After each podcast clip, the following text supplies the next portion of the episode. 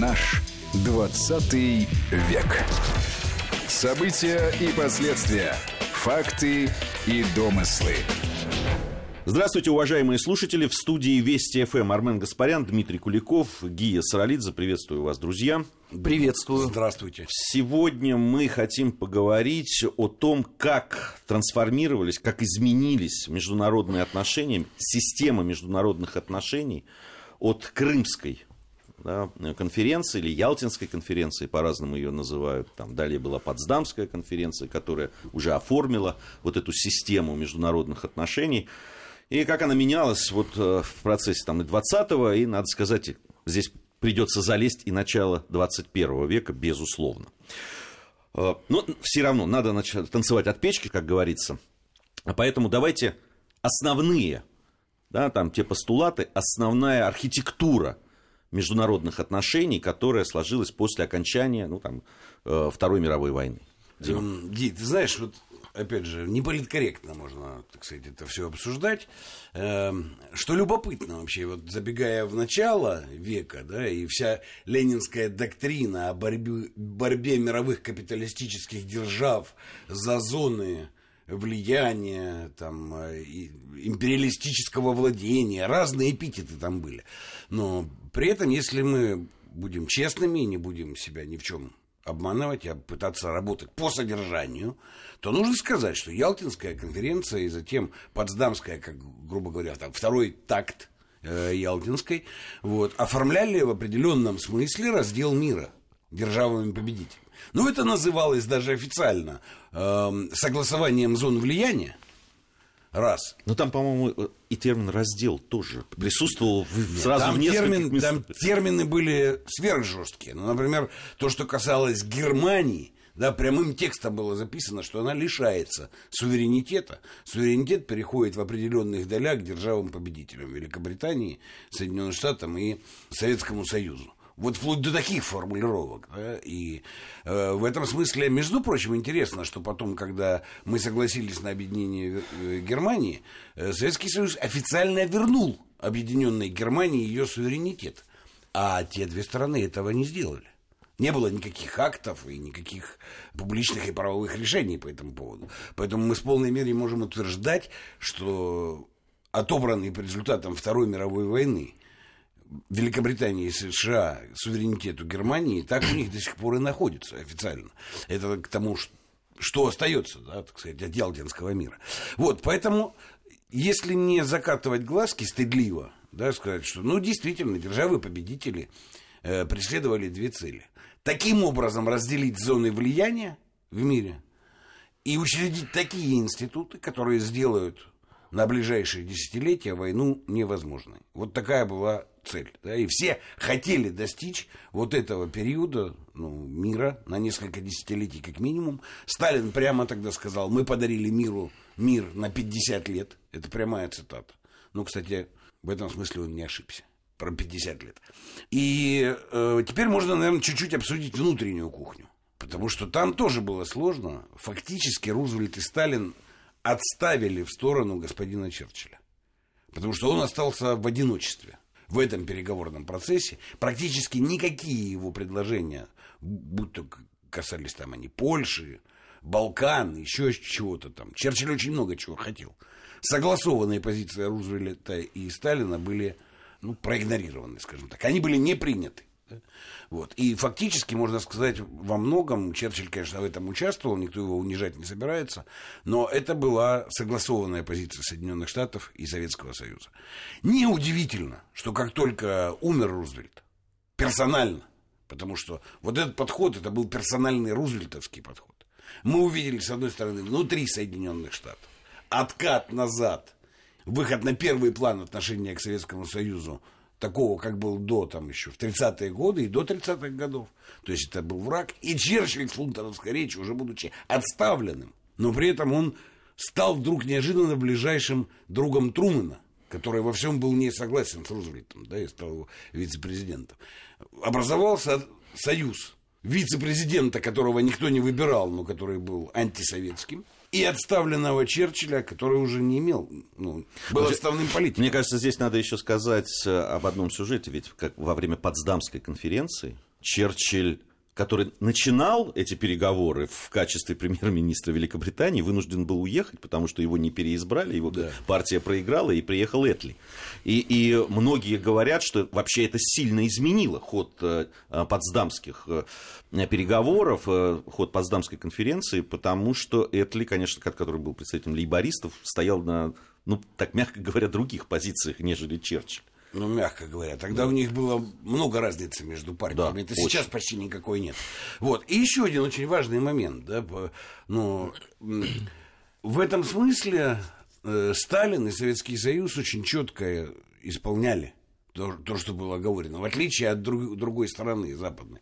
Ну, вот, например, там самый показательный момент. Кстати, вопрос, как мог бы пойти мир по другому пути. Две страны, которые интересны, Австрия и Финляндия. Вот эти стороны декларировали свой нейтралитет.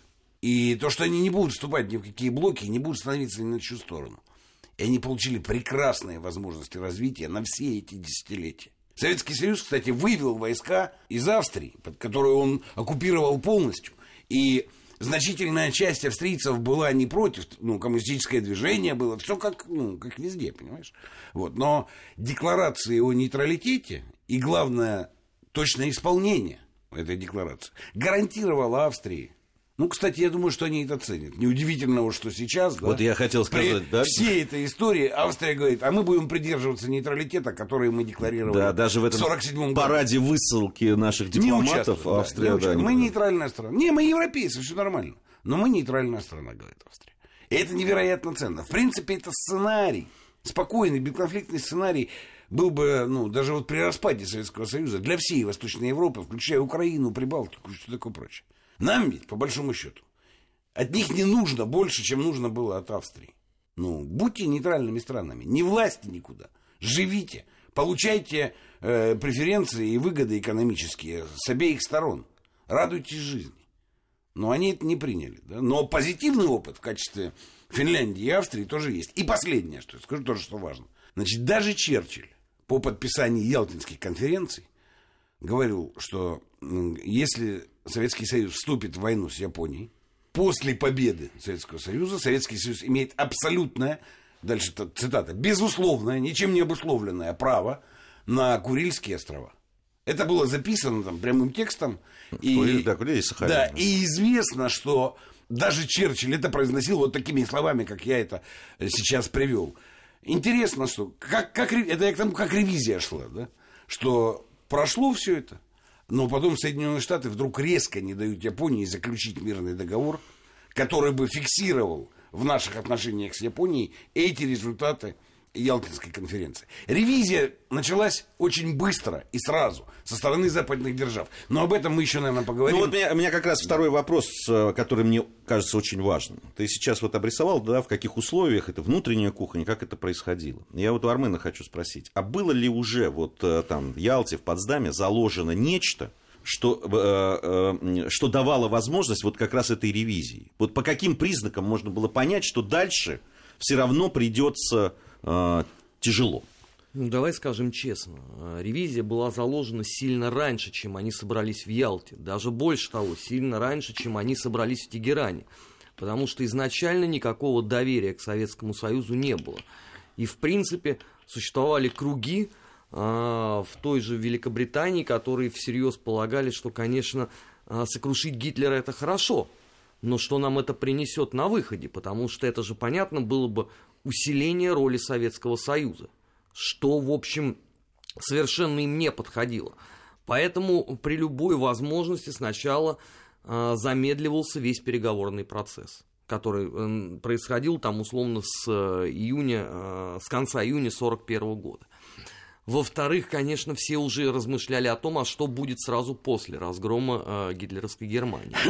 Нужно ли условно создавать какой-то базис для того, чтобы потом успешно противостоять Советскому Союзу.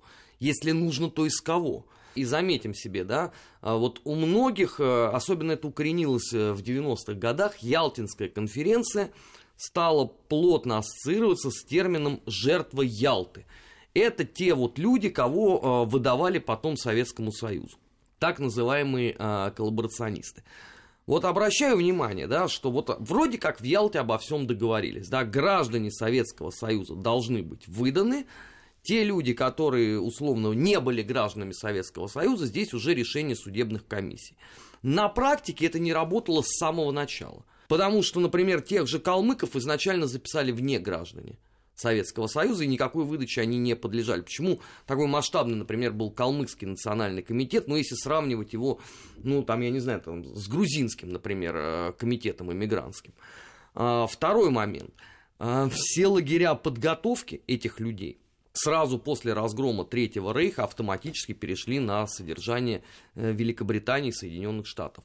Со всем штатом э, инструкторов, с штатом курсантов, их даже не отправили в фильтрационные лагеря. Моментально, да, вот мы можем э, вспомнить э, самая знаменитая антисоветская организация Народно-трудовой союз – я обращаю внимание, первые издания появляются в августе 45 года. Откуда-то типография появляется, да? откуда-то бумага в разрушенной послевоенной Европе, откуда-то начинается сеть распространения. Но не надо же думать о том, что это вот э, сделали условно там за какой-то месяц сразу после Потсдама. Это была планомерная работа. То же самое мы вот, кстати, в одной из программ обсуждали Польшу. Вот закрепили польские границы, да, уровня э, Э, линии Керзона 1920 Ну, там года. с отклонениями 5-8 Ну, с незначительными, да. да. Сразу после этого активизация тут же опять воскресшего иммигрантского польского правительства в Лондоне. Ведь э, в 1944 году их, мягко говоря, задвинули в сторону, да, чтобы они не влезали никуда. А в 1945 году уже в полном объеме э, все работает. С Японией, вот тоже Дима совершенно справедливо э, говорит. Черчилль произнес, а дальше что начинается – почему вдруг э, те люди, э, которые занимались подготовкой диверсионных подразделений японской армии для работы на территории Советского Союза, не понесли, в общем, никакого наказания, они продолжили делать ровно то же самое. Уже в 1946 году мы видим активизацию работы по этому направлению. Документы-то сейчас рассекречены. Понимаешь, раньше можно было говорить, что ну это вот часть некая такая работы советского агитпропа. Потому что ведь все закрыто было, да, мало кто чего знал. А сейчас, когда тысячи архивных дел опубликовали, то становится понятно, что э, фраза знаменитая Сталина о том, что он там не испытывает никакого доверия, это вовсе не его мнительность, да, которую уже возвели в некое сумасшествие, а очень точное понимание ситуации, основанное на докладах, в том числе разведки. И последнее, а, что а, чрезвычайно важно, да, о чем у нас сегодня не очень любят вспоминать, потому что считают, что это тоже мифология Советского Союза. Это я имею в виду знаменитейшее в то время бюро Гелена. Как красиво все получилось, да? Весь свет военной разведки Третьего Рейха таинственным образом исчезает, а потом воскрешает, как по мановению руки, работает уже непосредственно с американцами, и те архивы, в том числе по их э, резидентам на территории Советского Союза, мы ведь так и не получили. Хотя в Ялте эти вопросы в том числе обсуждались. Это вот просто показательно. Не надо думать о том, что с Гелином, условно, кто-то там договаривался в июне или в июле 1945 э, года. Переговоры шли сильно раньше, а потом это просто поставили нас перед фактом. Ялта, Потсдам фактически оформили вот тот двуполярный мир, о котором мы да, там потом очень много говорили и сейчас продолжаем говорить. Я правильно понимаю, что, э, Дима, что с самого начала, уже тогда, когда формировался этот двуполярный мир, он, он же формировался не потому, что у кого-то была добрая воля, а потому, что так сложились обстоятельства. И так силы были Ты распределены. прав. Это можно даже увидеть на таких очень предметных, но при этом как бы таких нюансов все-таки. Да? Вот когда я сказал, что ревизия сразу возникла, да, Армен довольно подробно сейчас описал направление, по которым эта ревизия возникала. Но я могу сказать прямо точку ну, ревизионистскую. В Потсдаме уже Труман Черчиллем сказали Сталину, а у нас есть такое оружие, которое вас уничтожит. Имелось в виду ядерная бомба. Кстати, когда это было произнесено на конференции, судьба японских городов была определена. Потому что в тот момент, когда ты говоришь, что у тебя есть такое сверхоружие, ты должен будешь это потом продемонстрировать. Тем более есть такая, так сказать. Поэтому Трумэн и Черчилль необычайно воодушевляются в этот момент. Это ведь основание, так сказать, вообще западного политического, если так можно сказать, самоопределения. наличие значительного или решающего превосходства. И они посчитали, что они обладают этим решающим превосходством. А дальше все уже было предопределено и объявление холодной войны. И... Ну, а об этом мы как раз подробно да, в предыдущей да, да, программе да. говорили. Но, ну, нужно было вот это получить, и ревизия произошла туда. Теперь прервемся. Мы, мы, да, мы сейчас э, давайте, не, не будем начинать большую да. такую э, часть нашей, нашего разговора, тем более, что пришло время новостей. Я напомню, что Армен Гаспарян, Дмитрий Куликов и Гия Саралидзе в студии Вести ФМ. Послушаем новости, вернемся и э, продолжим наш разговор. Наш 20 век.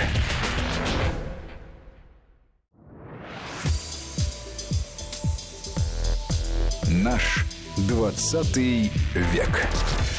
События и последствия. Факты и домыслы.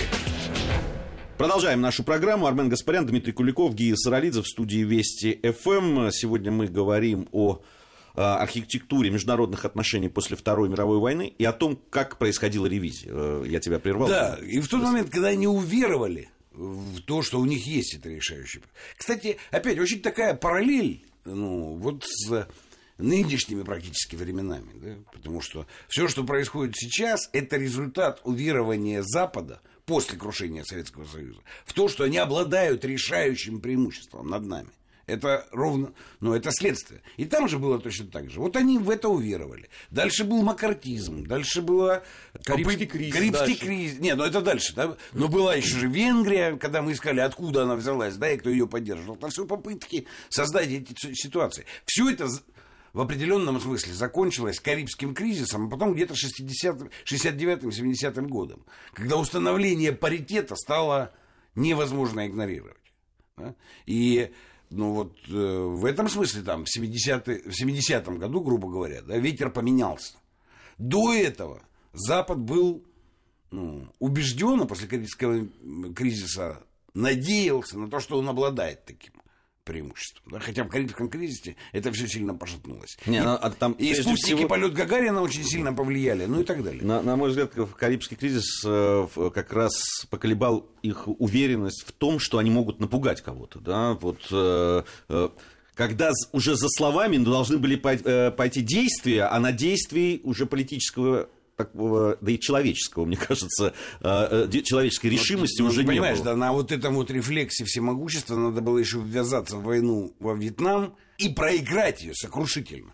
С позором в этом смысле, понимаешь? Кстати, всегда говорю, что разница между Афганистаном нашим и Вьетнамом американским огромна. Мы военно-политически в Афганистане победили, вот прямо там, да? При всех очагах сопротивления, и при том, что ну, все это было, действительно. Но мы страну контролировали, и у нас на всей территории страны практически была афганская власть, которая, да, с нашей помощью, но она была там все-таки власть. Чего во Вьетнаме никогда не было. Кстати, вот мы Вьетнам вспоминали, когда про холодную войну говорили, но все-таки мы... Им пришлось бежать. Да, мы забываем про Корейскую войну. А она была да, раньше, это уже там 50-е годы, и э, начало 50-х, и там было прямое столкновение уже просто прямое столкновение Советского Союза и Соединенных Штатов Америки. Вот мне э, интересно, Армен, с твоей точки зрения, вообще Корея, как вот то, о чем мы сейчас говорим, как она э, сыграла? Потому что, ну да, действительно, там прошло-то всего пять лет. Да?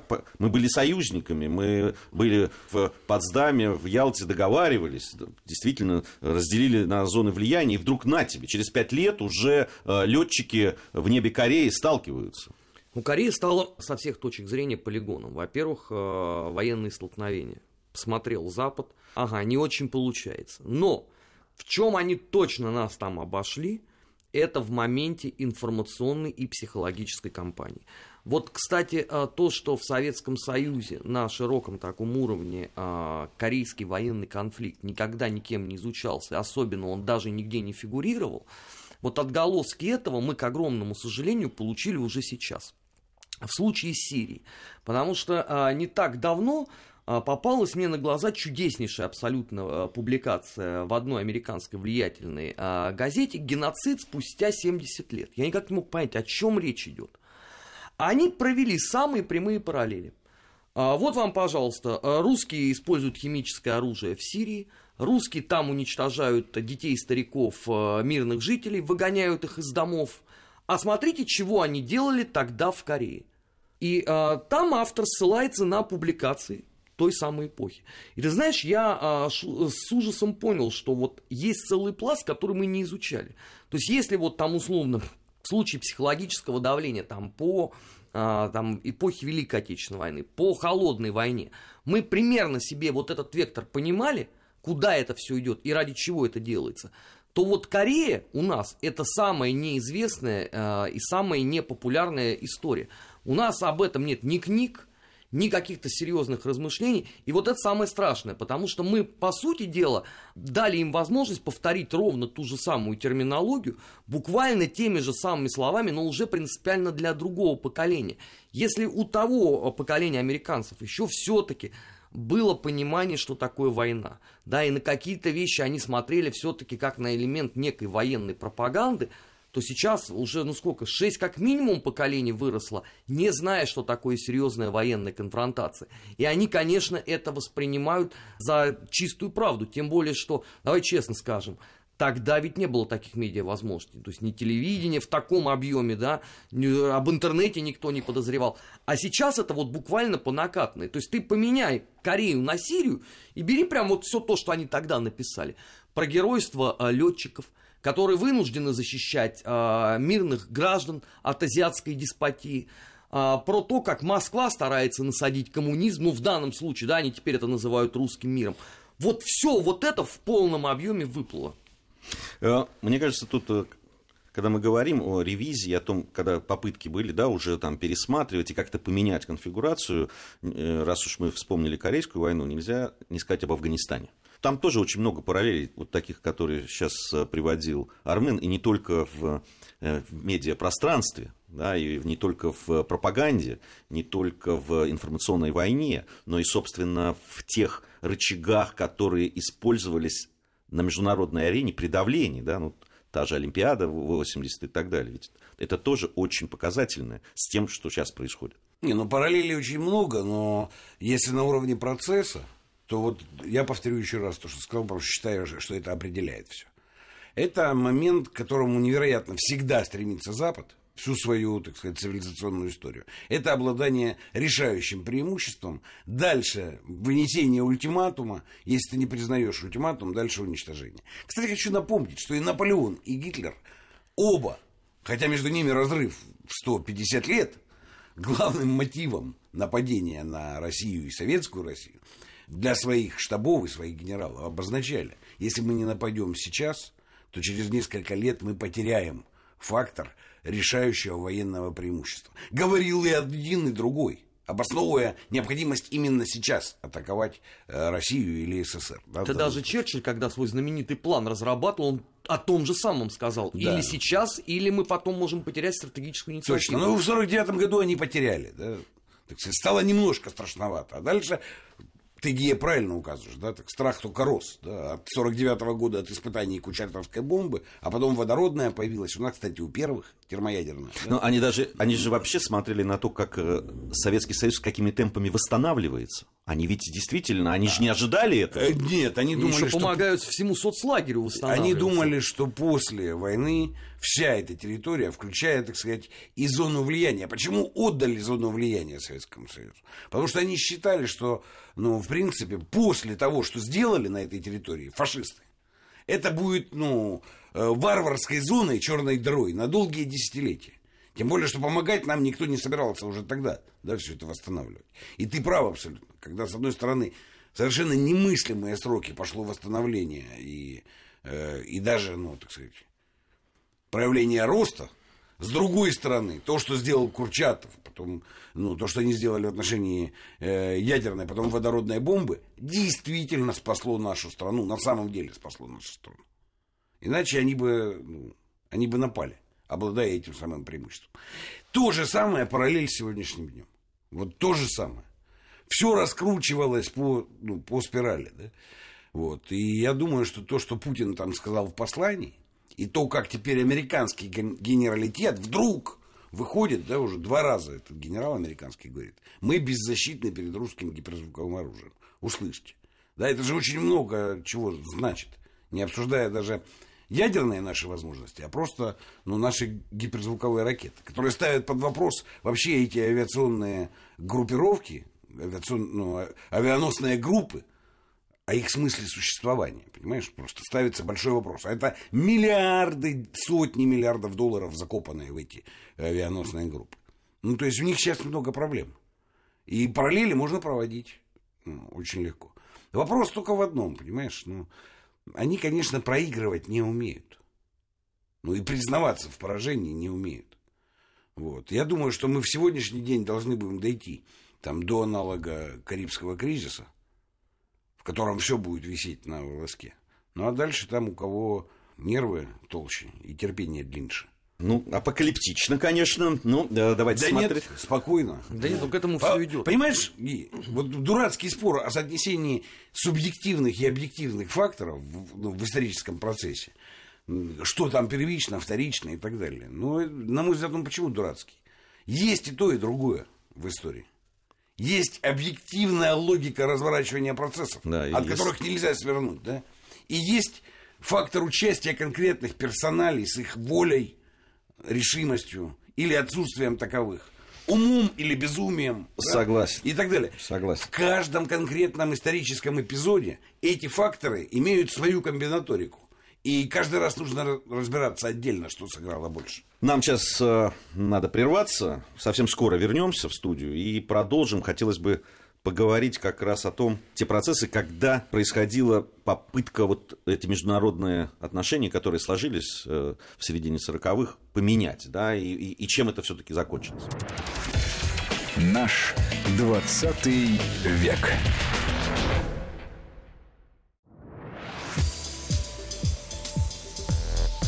Наш 20 век.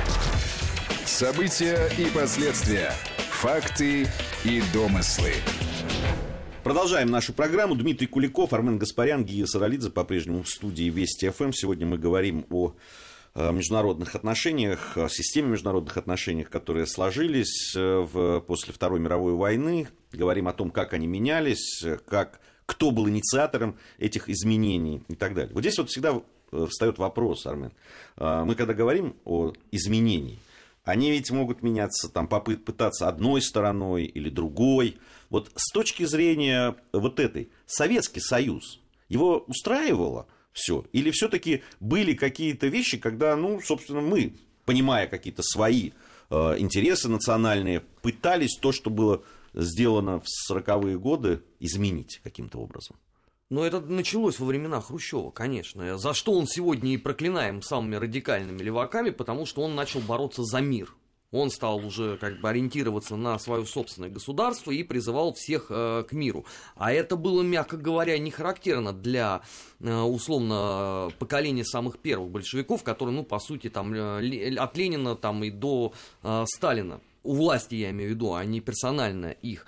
Другой ведь вопрос, что э, на Западе, давайте скажем честно, все вот эти заявления о том, что э, Советы собираются бороться за мир, воспринималось как слабость Советского Союза, а вовсе не как защита человечества. Ага, русские заговорили о том, что давайте каким-то образом договариваться, они слабы, значит, надо еще сильнее здесь надавить, а вось э, колосс на глиняных ногах упадет. Они же так это все определяли. 80-е годы, да, казалось бы, у нас апогей борьбы за мир. Но я так напоминаю, что перед этим э, Рейган объявил крестовый поход против э, коммунизма. Я не очень, правда, понимаю, почему вот все время у нас как-то различают э, крестовый поход Рейгана против коммунизма и э, крестовый поход Адольфа Алойзовича против большевизма. А в чем разница-то принципиальная? В том, что один просто армады танков сюда двинул, а второму ну, не удалось этим э, заняться.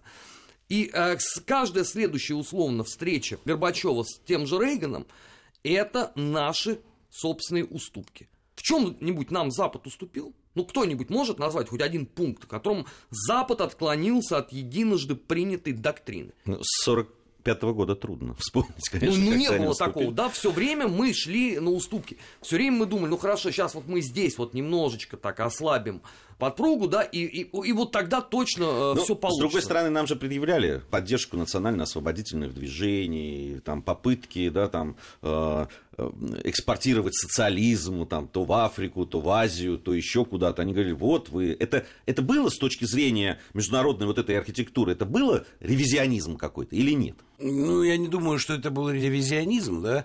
Но, между прочим, там, понимаешь, вот Корею вспоминали, но ведь на Потсдамской конференции это в декларацию не вошло. Но было обсуждено, что будет э, советская и американская зона оккупации Корейского полуострова. Понимаешь? Это там было заложено. Поэтому, ну, потом, когда произошло это столкновение, в этом смысле, кто там был больше прав, кто виноват, неизвестно. Но разделение ведь было заложено тогда. Понимаешь, в чем дело? Ну, а кто сказал фразу «это сукин сын, но наш сукин сын», да? Давайте посчитаем количество режимов, которые американцы делали. Но, в принципе, большой ведь э, перелом там в нашем сознании произошел после Чили. Потому что, понятно, Пиночет – это великий деятель, конечно. Но, в принципе, когда мы говорили о том, что это фашистская диктатура Пиночета, то мы не сильно, так сказать, преувеличивали. Да, Но она откровенно правая. Она- она- Племянник генерала У меня, Краснова, у меня такое прочим, там ощущение, что, в общем, лицо. Да. потом это подтвердили сами уже. Точно, они же потом сами его и, Да, и там и судили, да, и так далее. Вот, и, кстати, американцы, которые его поддерживали, как-то он перестал быть просто ихним, понимаешь? Он стал ненужным. Вот тогда все остальное... перестал их интересовать. Да, поэтому, понимаешь, ну тут обе стороны вели деятельность, которая защищала бы их зону влияния и ограничивала возможности, и сокращала бы зону, зону влияния друг- ну, другой стороны. Но, в принципе, после объявления этого термина «железный занавес», который делил мир не так, как на конференциях, что есть зоны влияния, а целью является сотрудничество, а говорил, что есть стена между зонами влияния, и сотрудничество больше не является ну, целью и ценностью, да, сказал господин Черчилль. Поэтому вот все и поменялось, да, так сказать, в тот момент. Понятно, что, ну, я не, не хочу сказать, что Советский Союз был там ангелом или демоном. Советский Союз осуществлял политику в тех условиях, в которых он находился. Где-то более удачную, где-то менее удачную. Ну и вообще, я считаю, что до начала 80-х годов в целом действовал в исторических интересах большой исторической России. Вот. В 80-е годы произошел слом. Мы много говорили об этом сломе. Но я думаю, это уже еще один момент. Действительно, ну, в этом смысле была как бы такая, знаешь, слабость строя, которую не обсуждали. Вот западные элиты на войне зарабатывали и увеличивали свое благосостояние. А советским элитам, для того, чтобы они были в состоянии ну, вести войну, их все время нужно было, как Лукашенко сказал, я перетрахивал свой парламент и буду перетрахивать. Вот, в принципе, чтобы советская номенклатура не хотела просто спокойно жить и ну, ничем не заниматься, да, и вообще бы как бы не думала бы о том, как наследство, по наследству передавать власть. Вот, в принципе, ее надо было перетрахивать в той или иной форме репрессий. А в 80-е годы не репрессий, желание вести дальше войну. Я, э, не- немного у нас времени остается. Я хочу такую д- достаточно остро поставить вопрос. Э, Вот мы говорим о том, что э, прошла, произошла ревизия тех отношений, которые сложились, да, система международных отношений. Но значит ли события конца 80-х и начала 90-х в нашей стране, что мы, собственно, сами поставили, ну, если не точку, то многоточие очень серьезное на тех международных отношениях, системе, которая э, досталась нашей стране после середины 40-х. Но распусти... это- Ну, знаешь, конечно, сами геи, извини, я просто... Да. Но, опять, если бы неприемлемо, в том числе и если бы начальником был я, но я считаю, что, в принципе, объявление цели прекратить холодную войну с нашей стороны и предложение Западу построить мир вне холодной войны очень сильный ход, если ты действительно этого хочешь делать и преследуешь интересы нашего государства. Потому что за такое объявление, грубо говоря, там, за э, распуск Варшавского договора, можно было потребовать распуска НАТО, э, так сказать, за э, отказ от там, шестой статьи Конституции. Да? Вы с коммунизмом боролись. Хорошо, мы убираем коммунизм, да? шестую статью Конституции убираем. Но давайте так, пожалуйста, там, Но мы же ничего этого не потребовали. да, да, да. Давайте, пожалуйста, там инвестиционные договора, да, Ну, развитие э, торговли, в котором у нас будет достойное место, которое будет закреплено сложными документами там, и так далее. Ничего этого, конечно, мы не сделали. Армен. Да мы сами виноваты. Мы сами э, сделали для краха собственной страны гораздо больше, чем все возможные фонды, НКО, Госдеп и так далее, и так далее. Здесь корень зла был э, в нас самих, э, потому что мы об этом много раз говорили э, в программе. Вот это вот отсутствие политологии, социологии, э, философии, объявленная перестройка, она надломила то самое общество. Э, И наивно было рассчитывать, когда все рушится, что мы будем нормально ставить вопрос на международных конференциях. Понимаешь, ну ты вспомни фигуру Козырева. Ну, он и нормальный договор это просто несовместимые э, понятия. Можно там других э, деятелей того правительства вспоминать. Не, мы ну, а- сами ну, а- виноваты. Ну, а Шеварнадзе что? Да. Ну, Мы, к сожалению, к огромному э, сами виноваты. И то, что когда мы, начинаем задумываться над тем, что произошло, у нас начался процесс переосмысления, вот он в нулевых особенно ярко происходил. И тут же последовала э, истерика Запада. Вот не так давно вышел же фильм э, «Миропорядок 2018», где Путин вот нашему другу Владимиру Соловьеву открыто правильно совершенно говорит о том, что, послушайте, ну санкциями нас обложили даже до Крыма. Поэтому здесь э, лошадь-то э, сильно позади телеги стояла. Вот об этом надо думать и вспоминать. Мы сделали тогда все возможное. Мы предлагали новую конфигурацию. Западу это было не нужно, потому что... И мы в прошлой программе говорили об этом. Есть бремя белого человека. И мы всегда будем мордором. Поэтому с нами не о чем разговаривать. Вот с этой точки зрения они э, ко всем процессам и подходили. Ну, если вот э, завершать наш разговор, ведь э, действительно то, что сейчас происходит в международных отношениях, это квинтэссенция, да, наверное, того, что, что, э, о чем мы говорили, когда разгов... уже не разговаривают. То есть сесть э, за стол переговоров и разговаривать, как это было там в Ялте, в Потсдаме, там, и, и, кстати, в Женеве, потом и в Хельсинки там, и так далее. Сейчас просто Ге, ну извини.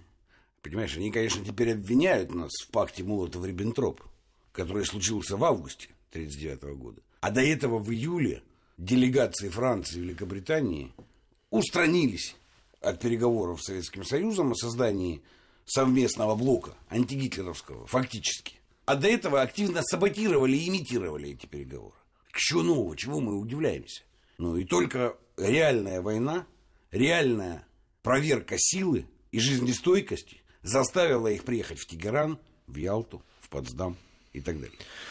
Мне кажется, что об этом много сейчас говорят, что Запад сейчас сделал ставку, то есть они перенесли э, да, борьбу с международных площадок э, переговорных э, с нашей страной, да, там, на международном уровне, они перенесли сейчас точку, да, вот это такой своего приложения усилий внутри, внутрь нашей страны. Мне, мне кажется, вот с, с каждым разом, когда я вижу, да, вот э, то, что происходит сейчас у нас, э, да, там и вот после выборов, то, что произошли, вот эти череда событий, у меня ощущение, что они надеются на то, что они смогут опять, да, как это, как очень много раз они на это надеялись, что они смогут подорвать страну изнутри. Видимо, это как раз отголоски конца 80-х, начала 90-х годов прошлого века. Вот меня не покидает это ощущение. Мне кажется, в одной из следующих наших программ как раз стоит поговорить э, да, вот об этом об их усилиях на раскол общества внутри, какими методами это делается, наверное, провести параллели с тем, что сейчас происходит. Мне кажется, это очень важно. А такая подмена международных отношений, да, там, это недаром же, вот я закончу сейчас эту программу вот словами Бориса Джонсона, который он буквально недавно произнес, который он, когда он сказал, мы будем противостоять России, но протягивать руку русским людям. Ну, Борис Джонсон, там, известный Лорд человек. Керзен такой Да, вот. Сдавайтесь, русские, сдавайтесь. Сдавайтесь, Не да. отдавайте своей жизни за Сталина, Да, за коммунистов. Именно. Иван, именно. сдавайся, у нас теплая каша. Я думаю, что об этом мы поговорим. Спасибо за этот разговор. Друзья, э, надеюсь, совсем скоро с вами, наши уважаемые слушатели, мы встретимся. Наш 20 век.